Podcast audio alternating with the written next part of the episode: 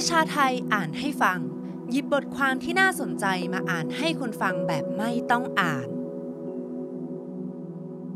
สว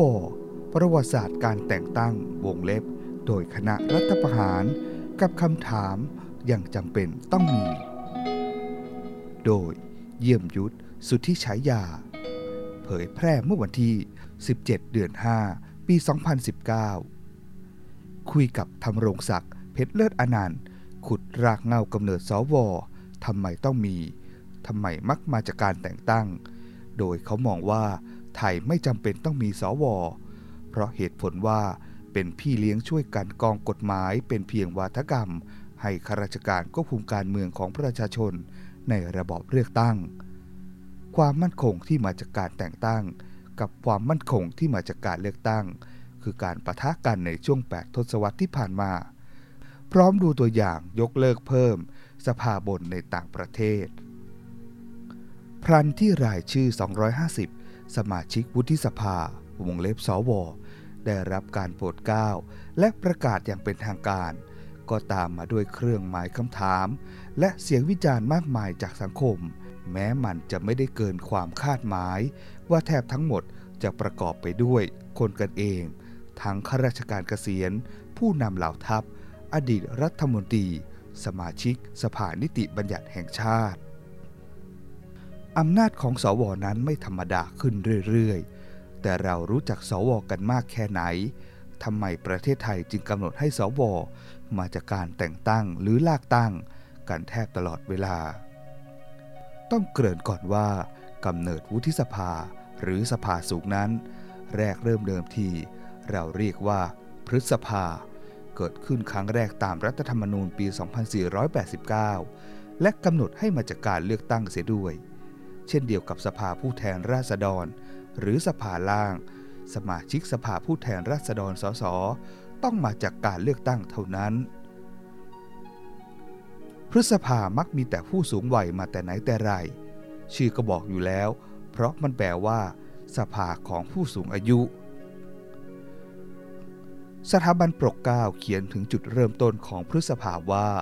แรกเริ่มภายหลังการเปลี่ยนแปลงการปกครอง รูปแบบของรัฐสภาไทยใช้ระบบสภาเดียว มีสภาผู้แทนราษฎร ประกอบด้วยสมาชิกสองประเภท คือ สมาชิกประเภทที่ 1 เลือกตั้ง และสมาชิกประเภทที่ 2 มาจากการแต่งตั้ง และได้ใช้ระบบนี้มาเรื่อยเป็นเวลา 14 ปี เมื่อประกาศใช้รัฐธรรมนูญปี 2489 ก็เริ่มใช้ระบบสองสภาเป็นครั้งแรก ประกอบด้วยสภาผู้แทนราษฎร และพฤษภา สมาชิกของทั้งสองสภามาจากการเลือกตั้ง โดยสมาชิกพฤษภามาจากการเลือกตั้งโดยอ้อม คือเลือกโดยสมาชิกสภาผู้แทนราษฎรอีกทีทำหน้าที่ตรวจสอบ กันกรอง ให้คำแนะนำปรึกษา และยับยั้งการใช้อำนาจหน้าที่ของสภาผู้แทน โดยเฉพาะในด้านนิติบัญญัติ มีพฤษภาได้ปีเดียวก็เกิดการรัฐประหารปี 2490 เปลี่ยนมาใช้ชื่อวุฒิสภา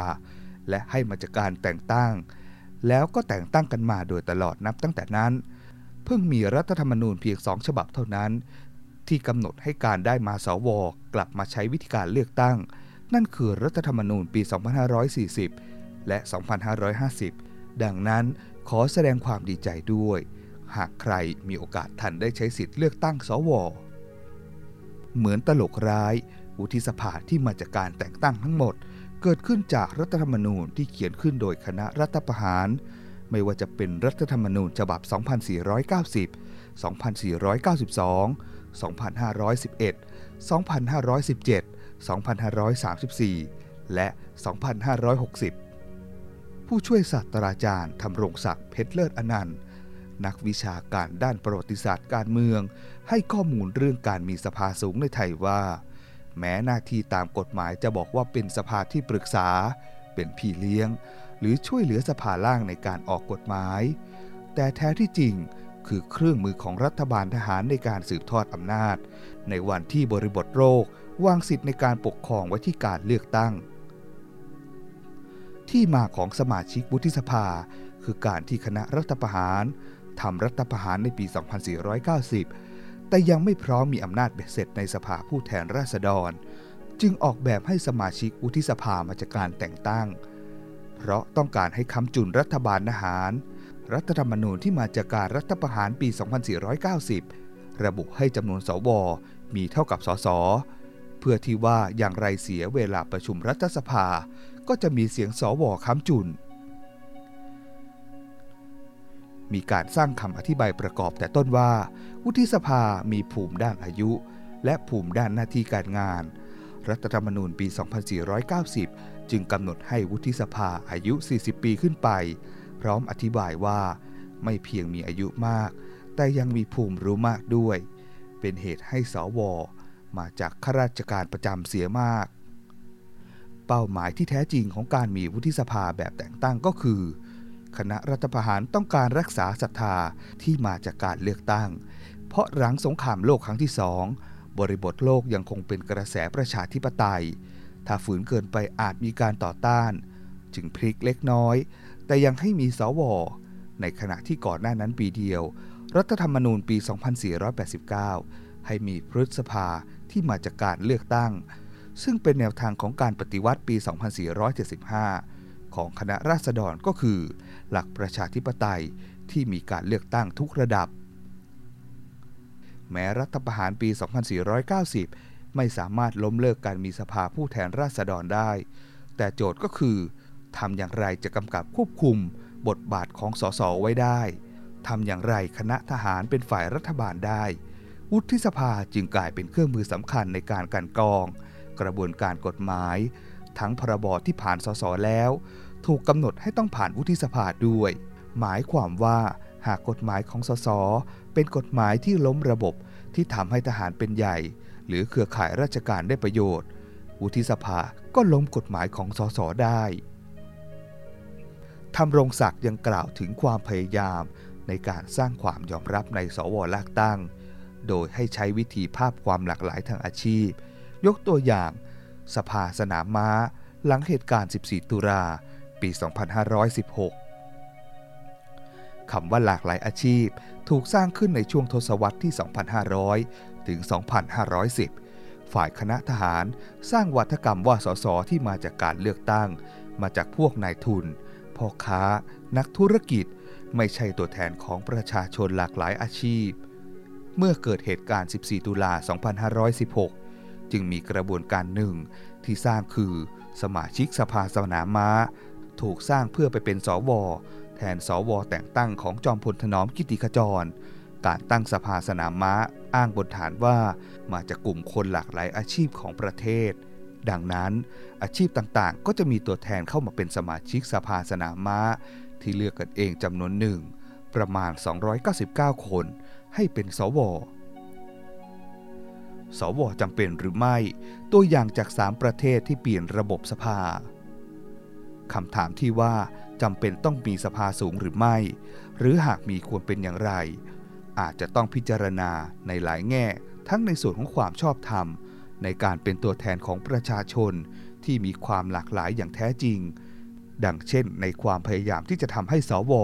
มาจากการเลือกตั้งในรัฐธรรมนูญปี 2540 และปี 2550 หรือเรื่องของประโยชน์โพดผลในทางการเมืองของการมีสองสภา ในงานวิจัยของสถาบันประชาธิปไตย เพื่อกิจการระหว่างประเทศแห่งชาติ หรือ NDI จากสหรัฐ มีการยกตัวอย่างประเทศที่มีการเปลี่ยนแปลงระบบจากสองสภาเป็นสภาเดียว ยกตัวอย่างเช่น ประเทศนิวซีแลนด์ เปลี่ยนจากระบบสองสภาเป็นสภาเดียว ในปี 1950 การแก้ไขกฎหมายเพื่อยกเลิกสภาสูงนั้น มาจากชั้นธามติในสังคมว่า สภาสูงที่ได้รับการแต่งตั้ง